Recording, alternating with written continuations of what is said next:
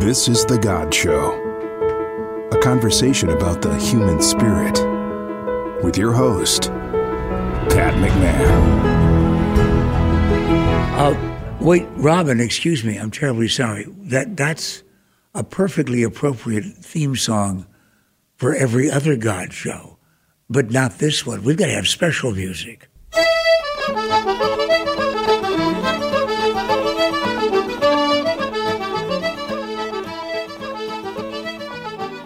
And this is John Patrick Michael McMahon, whose grandparents came from County Clare, and who is delighted that on this program, this very special God show, we're going to be taking a look at St. Patrick of Ireland.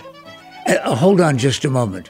Yes, the uh, the folks who live in all those other places around the planet uh, it's perfectly all right. You don't have to be Irish to deeply appreciate this hour because you're going to find out about St. Patrick. You're going to find out a little bit of behind the scenes uh, of the island itself.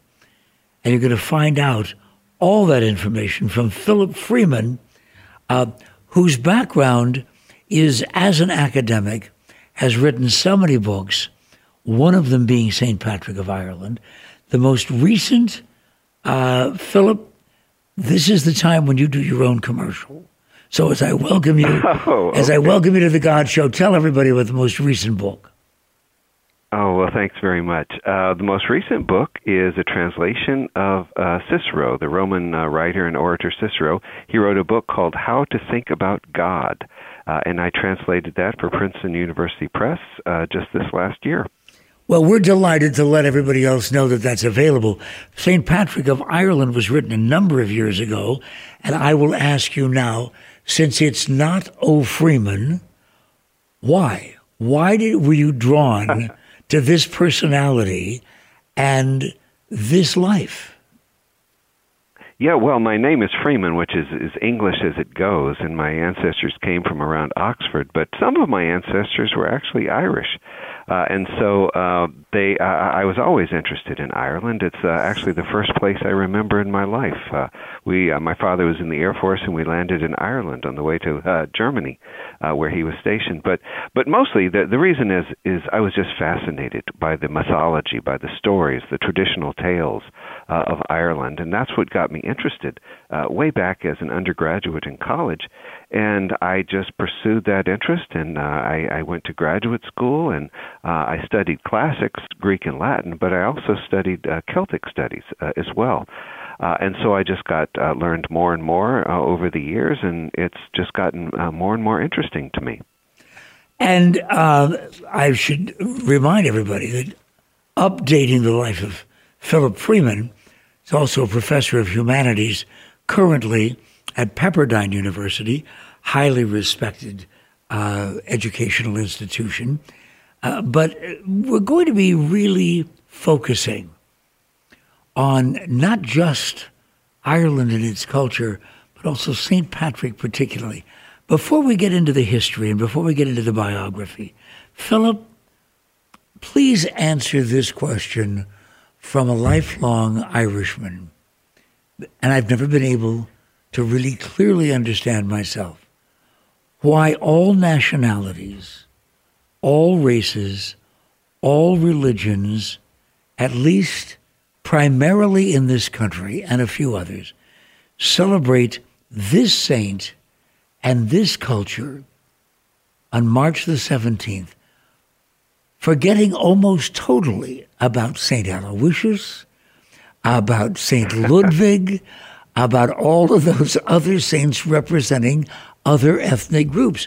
What is it that causes people of all backgrounds to wear the green on March the 17th? Well, it's really interesting. For centuries, many, many centuries, St. Patrick's Day was just a very minor holiday in Ireland, a, religious holiday. But St. Patrick's Day, as we know it now, was really born in America uh, and it was born with the immigrants who came over in the 1800s to New York and to Boston and to Chicago uh, and to other places. And uh, it was these immigrants, these thousands, tens of thousands, hundreds of thousands of immigrants who came over, mostly poor, uh, who were looking back at the old country. They wanted to remember, they wanted to be proud.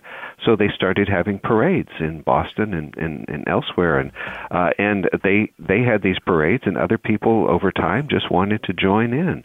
So um, it was really it spread from the Irish immigrants in the big cities of America out to the rest of the land. And and now it's interesting. Uh, when I first went to Ireland back in the 1980s, St. Patrick's Day was a very small deal there. They have re-imported St. Patrick's Day from America, so that uh, you go to Dublin uh, in a week or two, and it's uh, it's now a very um, loud, uh, brash American holiday. Yes, economically and fiscally successful for one and all. Yes, indeed. Philip Freeman talking to us about St. Patrick of Ireland. Is the book still available?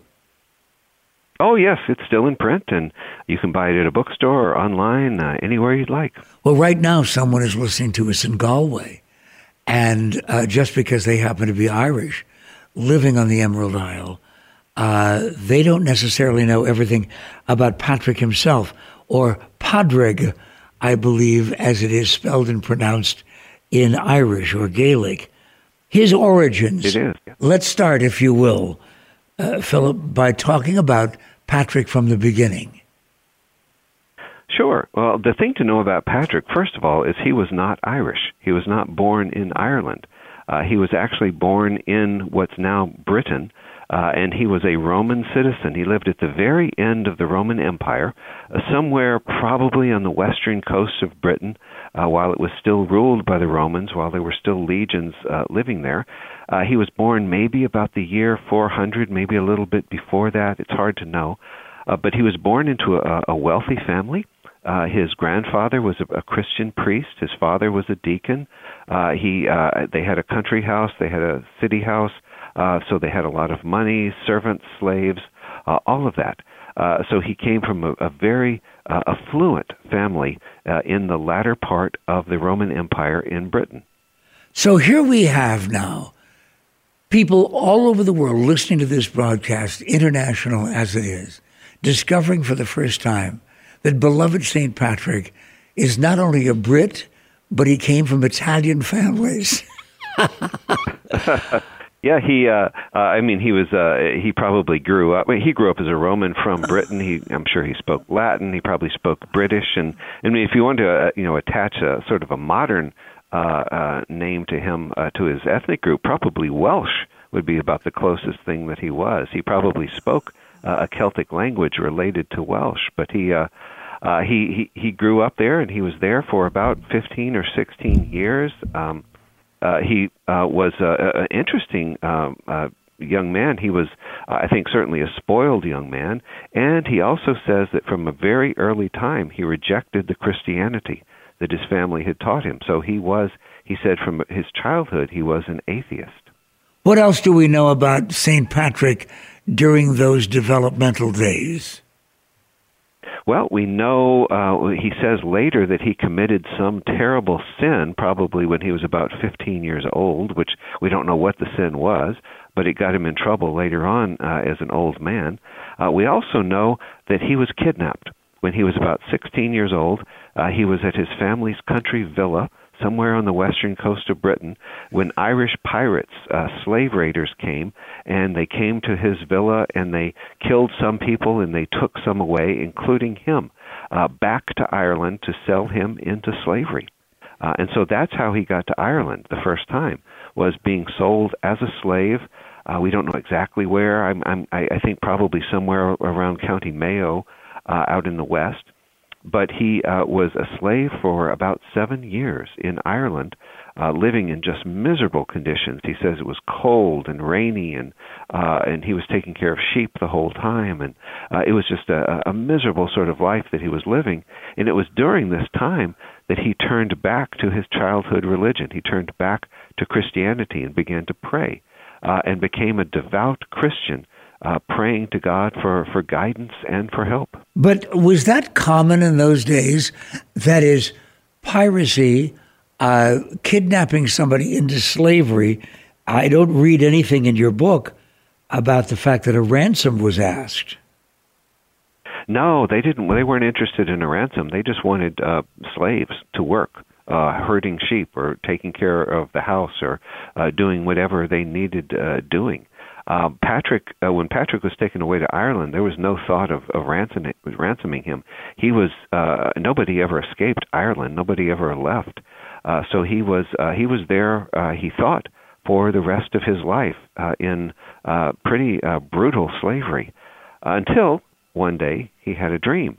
Uh, and in this dream, God told him uh, after seven years of being a slave that it was time to go. It was time to get up and uh, to go back uh, to Britain and escape from Ireland. And he had this dream a couple of times. And then finally he listened and he said that he fled all the way across Ireland uh, and he found a ship uh, that was uh, sailing off of Ireland, probably full of merchants. And they took him eventually back to Britain, where he uh, found his family again. These stories almost seem as if they come out of Netflix. Uh, we're talking about something that really is dramatic, uh, anecdotally, uh, story after Yeah. story after story. Uh, and how do we know they're true? Well, it, we are very fortunate. We have two letters that Patrick himself wrote later when he was an old man. He wrote these letters, and we still have copies of them. Uh, there, uh, you can go to the uh, uh, the library at uh, Trinity College, uh, right next to the Book of Kells.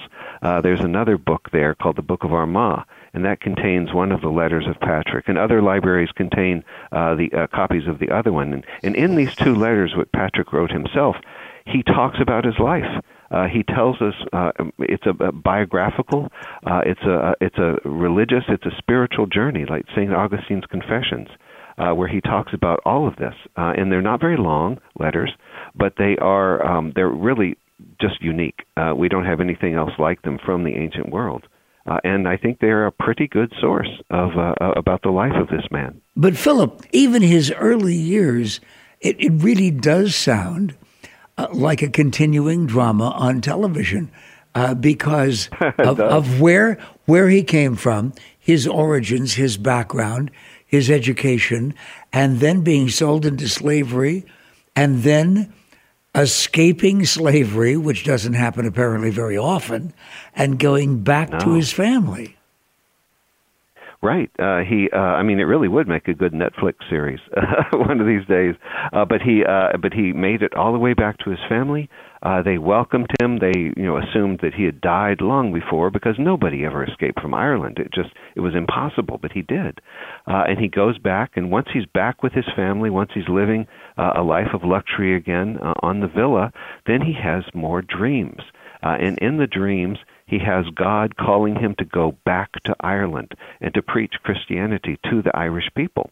And after resisting the idea for a while, Patrick says, okay. Uh, and he uh, gets training as a priest, and then eventually he goes back to Ireland as a missionary for the rest of his life.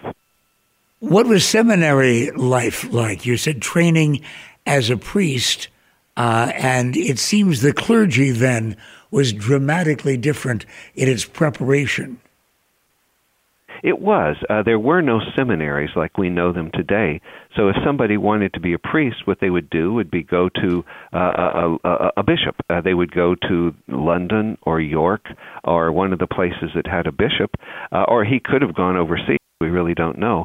Uh, but you would attach yourself to a bishop, and then you would. Uh, it would be like an internship for several years, and you would study scripture, you would study theology, uh, you would learn the sacraments of the church, uh, and that is how uh, you. And eventually, you were ordained, uh, and you got to be a priest. Did I read in your book, St. Patrick of Ireland, that his grandfather was a bishop?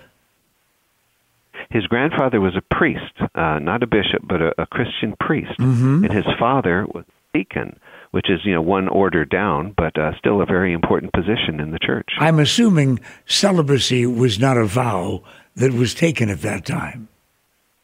It wasn't. There were there were of course um, priests who were uh, celibate, and uh, Patrick uh, never mentions having a wife. So uh, it seems like, and he was actually promoting celibacy uh, monks and nuns in Ireland. So it seems very likely that that he was celibate, but it wasn't required at that time period. So there he was with his family uh, in a privileged position, and not only privileged by way of the uh, comfortable level of his life with his family in Britain, but also privileged because he was in a position of some authority as a priest. Then what? Then he went back to Ireland, uh, and uh, we don't have. Uh, we only know a little bit about that period of his life, but but he went back to Ireland and he began preaching, and it was a very difficult situation. Ireland was not a united country; it was made up of maybe 150 different tribes with 150 kings. So, in order for Patrick to preach, he had to go to each king and offer gifts probably and say, you know, uh, may I have permission to preach with your people? Uh, and so that's what he did. It was a very difficult position. He writes that uh, there were times where he was beaten, uh, he was treated very badly. Uh, so he certainly suffered, uh, but he persevered, and he did this for years. Uh, and eventually, um, he helped to spread the gospel in Ireland. There were actually Christian missionaries in Ireland before Patrick. He was not the first Christian there, but uh, Patrick uh, did a lot of good work, probably up in the north uh, probably in the area south of Belfast and in, in, in, that area. Mm. Uh, but he, he worked very hard uh, and um, and preached Christianity in Ireland for a long time. Well, it was kind of a uh, an edgy position to be in anyway, because we're talking about a period of time where uh, great violence uh, was fairly common everywhere you went and that includes oh, it, violence toward the religious too, right, Philip?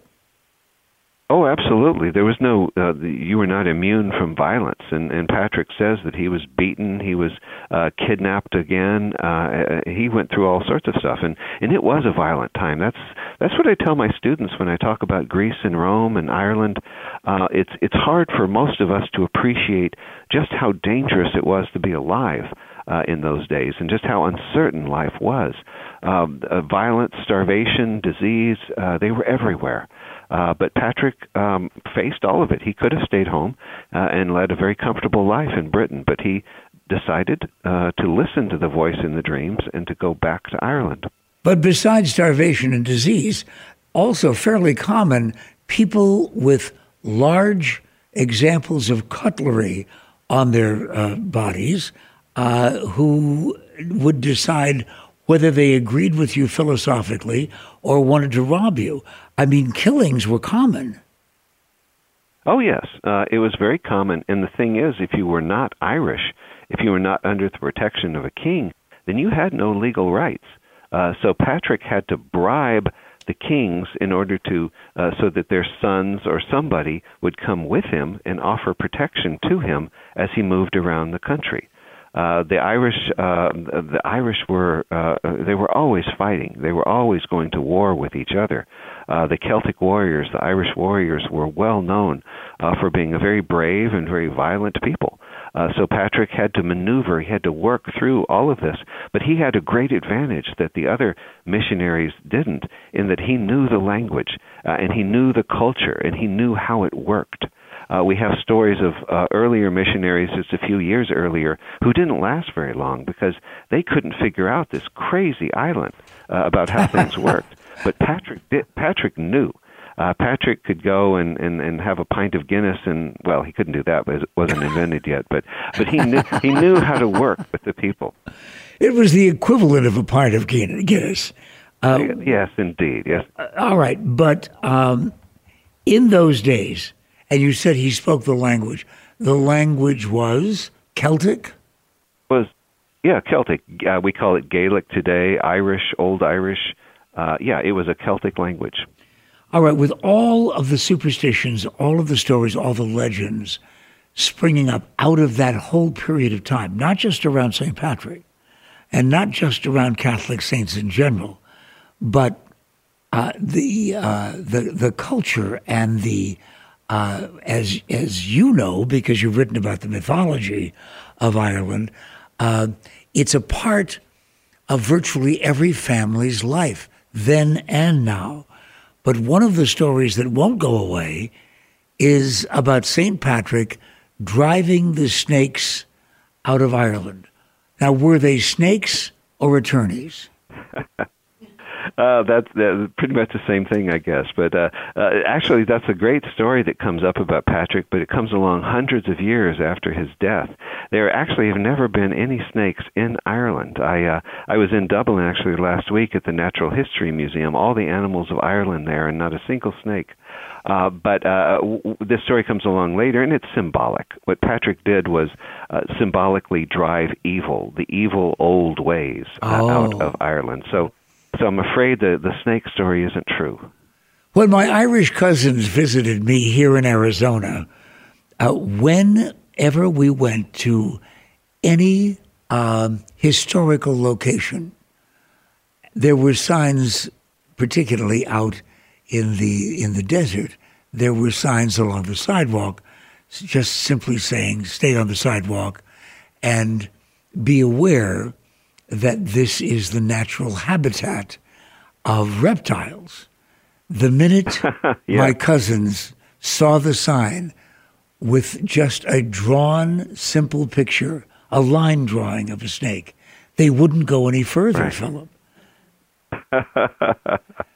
Yeah, yeah, they're uh, uh, the, the Irish are totally unfamiliar with snakes. That's true. And when one of them went out into my backyard in the middle of a large urban community, Phoenix, and they saw, truly, they saw at dusk a coiled water hose. They would not go out anymore until we showed them that this was Oh, just simply funny. right part part of the gardening process in America. but but people still feel that way, don't they? Yeah, yeah, they do. There's something about snakes in our minds. Uh, you know, the story of Genesis and the Garden of Eden, or or the story of Gilgamesh, and he, you know, the snake steals eternal life from him. There's just something in our subconscious that doesn't like snakes. There doesn't seem to be, now that I think of it, um, uh, even in the comic book heroes, any heroic uh, or positive snake image that I can recall. No, no, there really isn't. They are always pretty much evil in our in our way of thinking, Christian or not. We're talking to Philip Freeman, the author of so many books, including St. Patrick of Ireland. He's a professor of humanities at Pepperdine University in California. Well, we we talked about the fact that he had a pretty rough beginning with this kidnapping into a slave unit and then finally escaping them and returning to his family. But after a period of time with his family uh, in in uh, England, he decided to go back to Ireland. Why was that? What was the call, and why did this this particular individual make that kind of transition in his life? I mean, it was amazing when you read what he says himself. Uh, he, he he did not want to go to Ireland. He was very reluctant, but he really felt that it was a call of God in a way that I think that's hard for most of us to understand. That he really felt that God was expecting him, calling him uh, to come back to Ireland. And in in his dream, he uh, opens a letter, uh, and it says the voice of the Irish is is calling him back. And so uh, he he really felt uh, a, a great compassion, I think, uh, for the suffering that he saw there. Uh, he talks uh, repeatedly in his letters uh, about fellow slaves, especially about women, the slaves who were women who were treated very badly. And he wanted to go back and preach Christianity. He wanted to go back and, and help the Christians that were already there. It was truly just a, a, a call from God that, that drove him back. Well, women in those days, wherever you were, uh, seemed to really have short shrift when it comes to advancing to any position of authority. Oh, absolutely. Uh, in in the Celtic world, it was actually better than the Greek and Roman world. Women had more rights uh, than they did uh, among the the Romans, for example. But still, it was very much a man's world, and and sometimes you will see people uh, trying to look back on the Celtic Golden Age as a time when men and women were equal, but unfortunately, there's no really good evidence for that. Uh, it was always a man's world, but but in the Celtic world, in the Irish world, uh, women did have rights. Uh, they could get divorced uh, much more easily uh, than uh, than in Rome or in Greece. Uh, if a you know if a if a if a husband became too fat, for example, that was grounds for a woman to divorce him. she could uh, she could do it.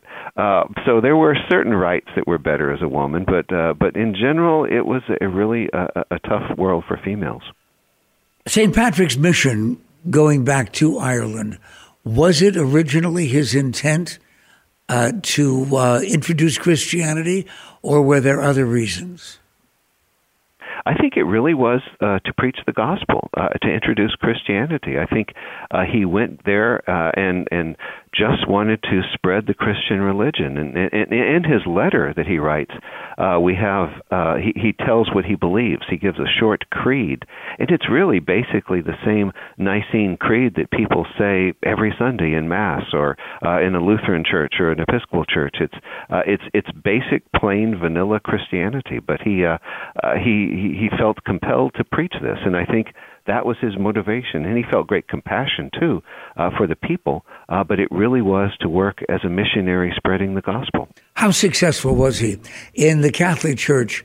Uh, we always hear about Saint Patrick converted Ireland as if there was a gigantic movement that took place, and in a week and a half, everybody was was everybody in Ireland was uh, a Christian didn't work out quite that no, way.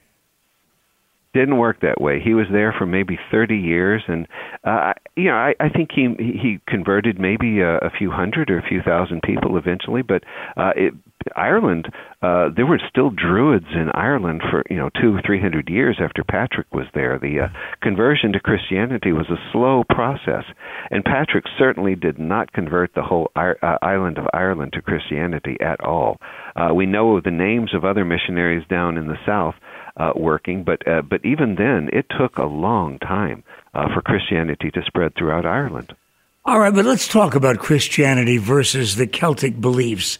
Uh, those were deeply uh, embedded in the culture before Christianity raised its head in Ireland. Strong beliefs, and many of them. Isn't that true, Philip? Oh, absolutely. The the Irish were a very religious people, and so when and they believed uh, Celtic religion, Irish religion before Christianity was uh, it was polytheistic. So there were lots of different gods, just like there were among the Greeks and the Romans. Uh, uh, the the the Celts uh, very much uh, each each and every place, every hill, every spring, every river had a god uh, that was associated with it. So uh, when Patrick went back to Ireland, his toughest, his first thing he had to do was to preach the idea of a single God, and that uh, to us, you know, coming from the modern world, whether we're religious or not, you know, that's a fairly easy idea. Okay, there's there's one God, but for the Irish, that was such a foreign notion. Uh, and Patrick had to first convince them that there was just one God. Uh, and um, their religion um, it, the, the one important aspect of Celtic religion in the, that Patrick ran into, I'm sure, was the idea of the other world. Uh, this is an idea that comes up in Celtic uh, mythology all the time. That there is this other world of, call it the world of the fairies, if you want, uh, mm-hmm. uh, the world of the gods, the world of magic that exists parallel to our own, uh, and that it's just right there. And there are certain times and places where you can cross from our world into that world. Uh, one of those times would be Halloween. That's when the, the, the veil is thinnest between our two worlds. And, uh, and so Patrick, it was a rich, uh, rich belief system that the Irish had uh, that Patrick um, worked with. Uh, I'm sure he didn't come in and, and try to offend anybody. Uh, he, I'm sure he found elements of truth that were compatible with Christianity in in Celtic religion, but uh, but he really was preaching a, a very new way of thinking about God. Was it a pagan society?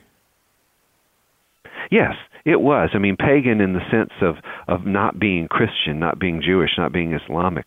Uh, they they uh, you know they believed in lots of different gods. Uh, they had sacrifices. Uh, the Druids were very important. The Druids were the priests of the Celts. Uh, they were a professional and very respected class of people uh, that uh, that became uh, some of them know, eventually became Christians, uh, but they were uh, they were their own particular uh, religion before that. Every time I ever hear the word Druid, I immediately associate it with Stonehenge. Uh, yeah, that to me, that is the last remaining um, architectural uh, symbol of the Druid faith. And I don't know whether that's because of uh, tourist pamphlets that I've read or if there's some truth to that. Well, uh, it's certainly the place where modern Druids like to gather together on the winter solstice. But there, you know, the, honestly, there's no evidence linking Stonehenge with the Druids at all. Well, who were uh, they? Stonehenge was uh, the, who who built Stonehenge or no, who, were the Druids? Who were the Druids? What did they do? What kind of religion was that uh, in the world of Saint Patrick? Right. Well, they were the they were the priestly class. They were the ones like you know we have priests in the Catholic Church or ministers in Protestant churches. That's what the Druids were in Celtic religion. They were the ones who uh, did the sacrifices. They were the ones who interpreted the will of the gods. They were the ones who uh, sang songs of glorious ancestors. They were the ones who watched the heavens. Uh, they were a professional and very well trained class of priests, and they could be either men or women. So, unlike then the Greeks and the Romans with Zeus uh, and Jupiter as the head guys of those uh, religious groups and way of thinking, uh, there wasn't any big time number one El Presidente uh, guy. well, there was actually. Uh, they, they had a, the, uh, all across the Celtic lands of Europe and Britain and Ireland. There was a god named Lugus. Uh, in Irish, he's called Lug, uh, and he was uh, the greatest of the gods, uh, but but not that much greater than the others. Uh, he was a, a god of, of of craftsmanship, a god of uh, of skills, and uh, very different from Zeus or Jupiter, but still, uh, but there were many, many other gods uh, in Irish religion, and uh, goddesses too. Did you find, as you were researching uh, Saint Patrick of Ireland, the book that we're talking about today, uh, with Philip Freeman, the author, did you find it? An effort, and particularly because you are the author of so many books, was it an exceptional effort to research this book? Well, it, there wasn't a lot of material there in some senses. Uh, in, in another sense, what I did was basically take the two letters that Patrick wrote and made that the foundation of the foundation of my book. And then I looked at archaeology. I looked at other old Irish manuscripts. I looked at studies of Celtic religion. And so, um, as, as far as writing books go, it was I mean it was a joy to write. It was it was uh, it was so much fun uh, to do. But it's very much based on the primary evidence of Patrick's letters for as, as much as possible. Did you find him to be a joy? And I ask that because of the number of biographers that over the years I've interviewed. I always like to find out how it is they have felt after writing about someone long gone um, and doing the research that they've done, whether they still like the person or not. I do, actually. You know, I like him because of the faults uh, that uh, he reveals about himself. He was a man who struggled greatly with anxiety and with depression and with failure, uh, and it, it, it just weighed on him so heavily. Uh, but he kept pressing on and he kept going forward. Uh, he's a very human man. When you read about Julius Caesar or Alexander the Great, sometimes it's very hard to know what kind of a person this was. But when you read the letters of Patrick, you come away knowing that this is a man who has scars, the man who's been through pain. Uh, and you, and it's because we all have, uh, and it's easier to relate to him. So, yeah, I came around, I came away from him very much wishing I could have known him. But when you are talking about the letters, Philip Freeman, there are only two, and you have them in the book. They are only two, and I did translate them in the letters uh, in the book, and they are yeah, they are the foundation of the book. But uh, so I, I, I looked at them, and I, you know, I, I, I, you know, looked at what Patrick said about women. I looked at what he said about pirates. I looked at what he said about everything, and and then built the book around those two letters. Yeah. Tell our audience now about the letters, where they are, uh, where they are now, what still exists uh, from the standpoint of the original documents and all of the translations since then. Give us sure. a history of the letters. Well, the two letters, the first one is called the Confession, and the second one is called the Letter to the Soldiers of Coroticus. We do not have the originals, but then again, we don't have the originals of anything from the ancient world, whether it's Caesar's Gallic Wars or the New Testament or anything. So everything is a copy of a copy of a copy. Uh, but we have some very early copies that date to about 800 uh, AD. So uh, that's still maybe about 350 years after Patrick. Uh, but we have some very early copies, so I think we can reconstruct the letters and get a very accurate sense uh, of what the originals said. Uh, and I've I've looked very carefully at all the manuscripts, and I, I think I've done that. Um, and they are in, uh, as I said, one uh, copy is at Trinity College in Dublin. Uh, there are some in London. There are some in Paris. Uh, there are some scattered around France but they are uh, very good sources, uh, and they date from about 800 to about 1000 AD, uh, and they preserve um, they pr- preserve these two letters very well. How accurate, though, have the translations been? I think uh, I think there have been a number of good translations, and certainly I don't claim that mine is better than anybody else's. Uh, but I think they've been pretty accurate. Uh, actually, I think they've been pretty good. Uh, and, and you know, for anybody who wants to read the letters of Patrick. You, of course, can buy my book, but uh, you can also find them. Uh, I think they're even available online if you want to. Uh, but uh, I can't think of any bad translations that are out there uh, that uh, that you know decent scholars have done. How do they differ? The two letters. The translations. Yes. Oh, no, how no, do they no. differ? Well, no, the, no, the, no. How do the two oh. letters differ, uh, the one from the other? I was reading the translations sure. in your book, and they're dramatically different. Right. Well, it's interesting that the, the first letter, the letter to the soldiers of Coroticus, uh, this is written, it's a shorter letter, and it's written to these soldiers back in Britain when Patrick is an old man. And what these soldiers have done, uh, Coroticus and his soldiers have come over and kidnapped some of his converts, some of his Irish converts. They've kidnapped some, they've killed others, and they've taken them back to slavery in Britain. So it's a reverse, really, of what of what Patrick went uh, through as a young man. So Patrick writes a letter to the soldiers of Coroticus, and just uh, it tells them. Uh, you cannot do this to your fellow Christians. This, you are you are going to burn in hell uh, if you don't give these people back. And uh, it's a dramatic, forceful, uh, fiery sermon uh, that he gives in, in that short letter.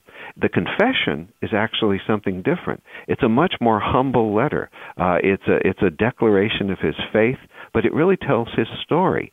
Uh, and uh, what's happened is he's gotten in trouble with the the bishops back in Britain, and they have called Patrick back to Britain to stand trial.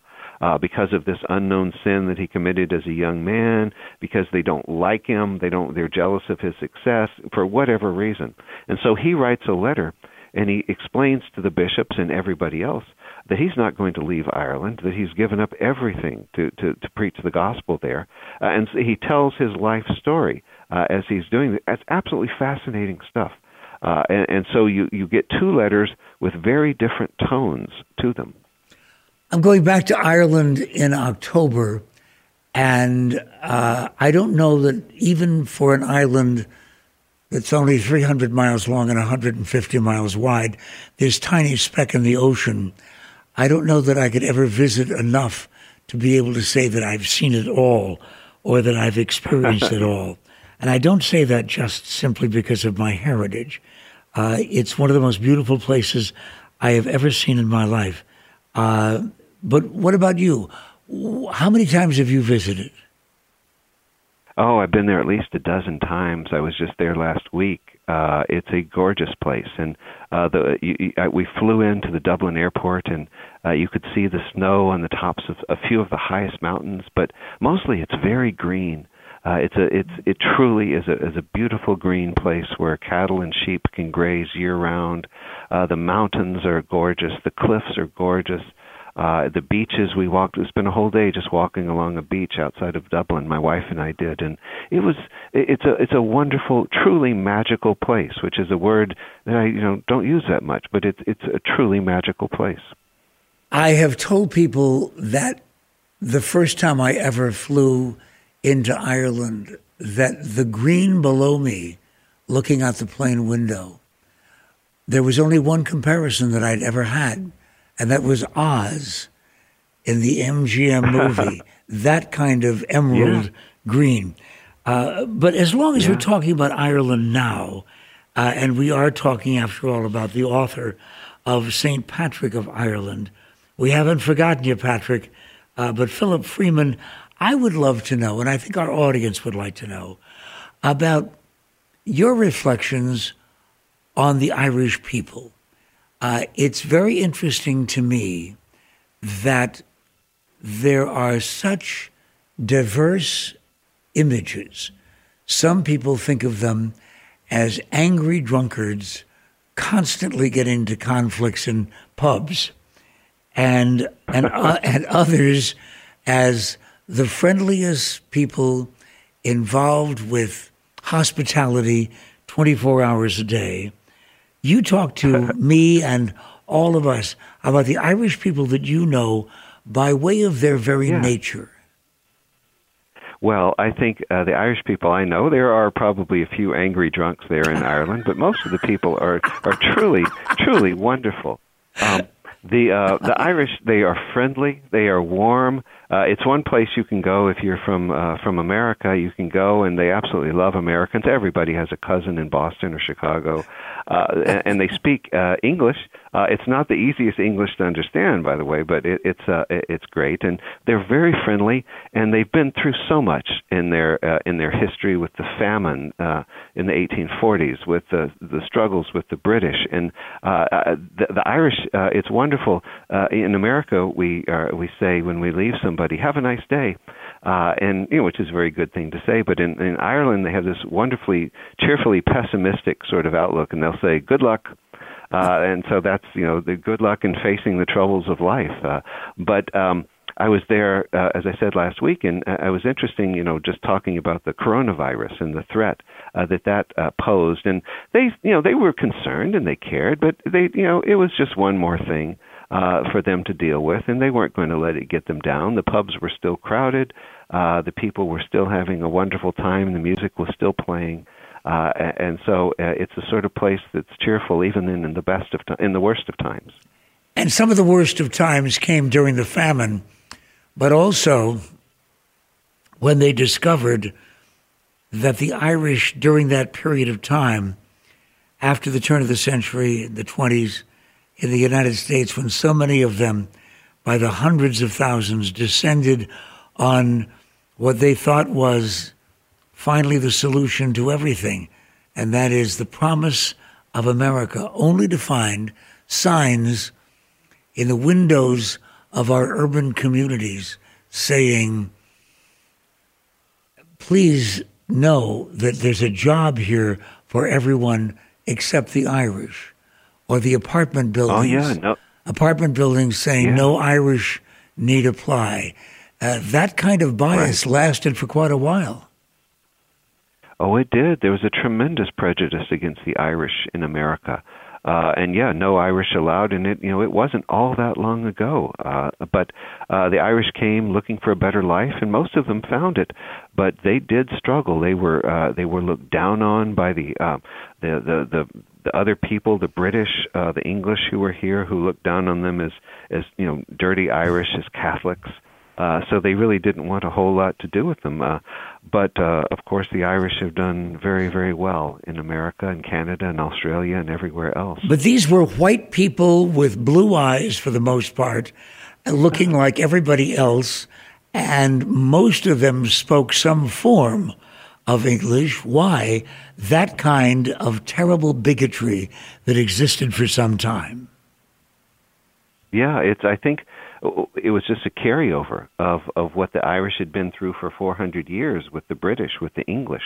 uh, who had looked down on them and had treated them terribly. When when the Irish were starving during the famine in the 1840s, Queen Queen Victoria said, "Well, you know, maybe there'll be fewer of them to deal with." But why Uh, did Americans? Why of- did Americans take up that kind of of uh, prejudice, that kind of cruelty?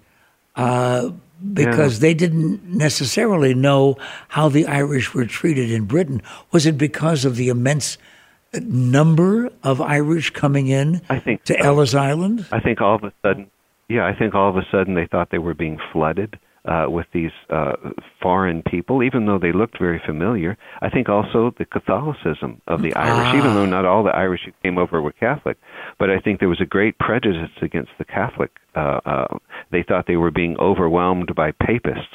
Uh, and America, uh, at least the people who were running America, were uh, pretty much all Protestants. Uh, and so they, they didn't like to see that many Catholics coming over. So I think it was a religious prejudice as well. Isn't that interesting? We forget that that took place during a period of time when an entire state was allocated to Catholics if they choose to live in Maryland. Uh, yeah. Oh, yeah. Absolutely. And that was why the name, right? Yeah. Yeah. I think so. Uh, it's um, it's a very interesting time to look back on, and then we go further back, of course, into the 400s and the life of Saint Patrick of Ireland. That's the name of the book, a biography by Philip Freeman. Uh, when he went back after having escaped the slave traders and made it back, I, I can't even imagine during that period of time the efforts that it must have taken to get back to his people in Britain, and uh, and then to get healthy again, uh, and to put the slavery behind him. He then decides to go back as a missionary, and when I was reading that, I was thinking about the missionaries that we have here, not those that necessarily go abroad, but the evangelists, the televangelists, the people who use social media in order to um, attract great numbers to their faith. Um, do you know anything at all about St. Patrick's style of missionary work? Was he a fire and brimstone guy? Well, the uh, his letter to the soldiers of Coroticus is certainly fire and brimstone, but uh, I I get the feeling reading Patrick that he was much more of a quiet, uh, sort of slow, behind the scenes, uh, one by one uh, sort of missionary. Uh, not leading, you know, not climbing up on the hill of Tara and leading thousands of people in prayer, but but going from home to home and farm to farm uh, and talking to individuals. That's really more of the picture that I get about Patrick and his missionary style. Tell us more about Philip Freeman's friendship with Patrick.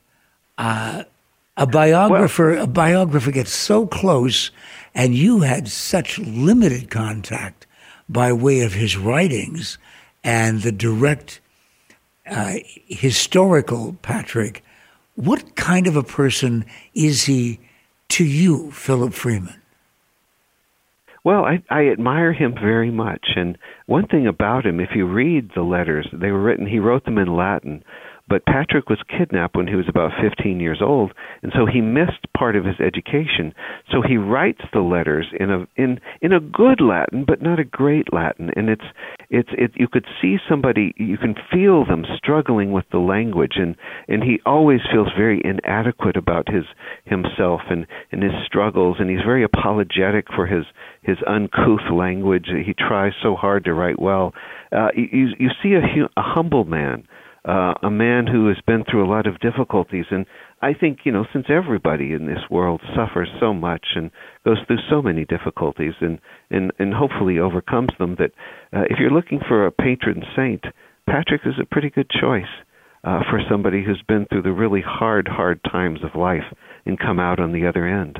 But it's still not logical, nor is it clear to me, as an Irishman, why Patrick, when we know so little, when we absolutely know so little about him and his background. And it was so many hundreds and hundreds of years ago, in a time we can't relate to at all, why he has captured the imagination of so many, particularly here in America. Philip, I ask you that as a guy who has been in many St. Patrick's Day parades here in Phoenix, Arizona, and thousands and thousands of people lining the streets. And I'm talking about Latino families, African American families, sure. European families sure. that have nothing to do with Ireland at all. What is it about this guy? Well, honestly, I, I think the people celebrating don't really know a whole lot about the historical Patrick. They, it's a, it's a, it's a chance to celebrate. It's a chance to have great music uh, and all of that. But I, I, I really don't think most of the people who celebrate St. Patrick's Day really know that much about the historical St. Patrick at all, and that's okay. They don't need to. Uh, but, uh, but, but why? I don't know. I really don't know why. Well, I was hoping you would, that you would finally be the one who would answer the question that I've had all this time. Because you see, I'm asking on behalf of the millions of Polish people here who have fabulous yeah. food, great music. I mean, after all, the polka is a really fun dance to do, and it's a happy kind of music. But St. Stanislaus gets nothing. Yeah, yeah. Yeah, or Saint yeah Saint Benedict of Nursia in Italy, and, and yeah, you don't celebrate these guys, but but Saint Patrick he really does, and I think honestly a lot of it has to do with the numbers and the enthusiasm of Irish Americans who are just glad to share their heritage and their music and their culture, their food, uh, with uh, all the other ethnic groups here in our country. And it's a pretty happy music. There's not too many dirges uh, when you go into no. a pub.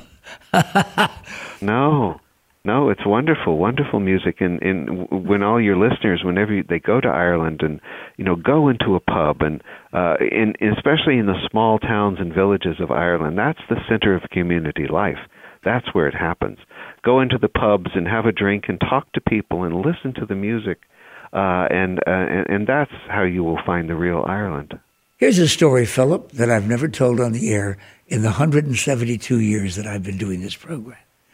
Uh, I visited the cousins that I was talking about that uh, had the shoe store. The father had the shoe store in Limerick, and I was visiting right. them, and they said, uh, "Let us take you over uh, to this delightful little cafe uh, that our other cousins have uh, have had for a number of years." And I looked at the sign above the entrance to the cafe in this little village outside of Limerick. And the name of the restaurant was spelled like this T H I S L L D O U S, all together, as if you had it in social media, lowercase, no spaces. And I figured out huh. the name of the restaurant was This'll Do Us. oh goodness, goodness. well, it's that kind of subtle Irish warmth that just oh, said, oh, yeah.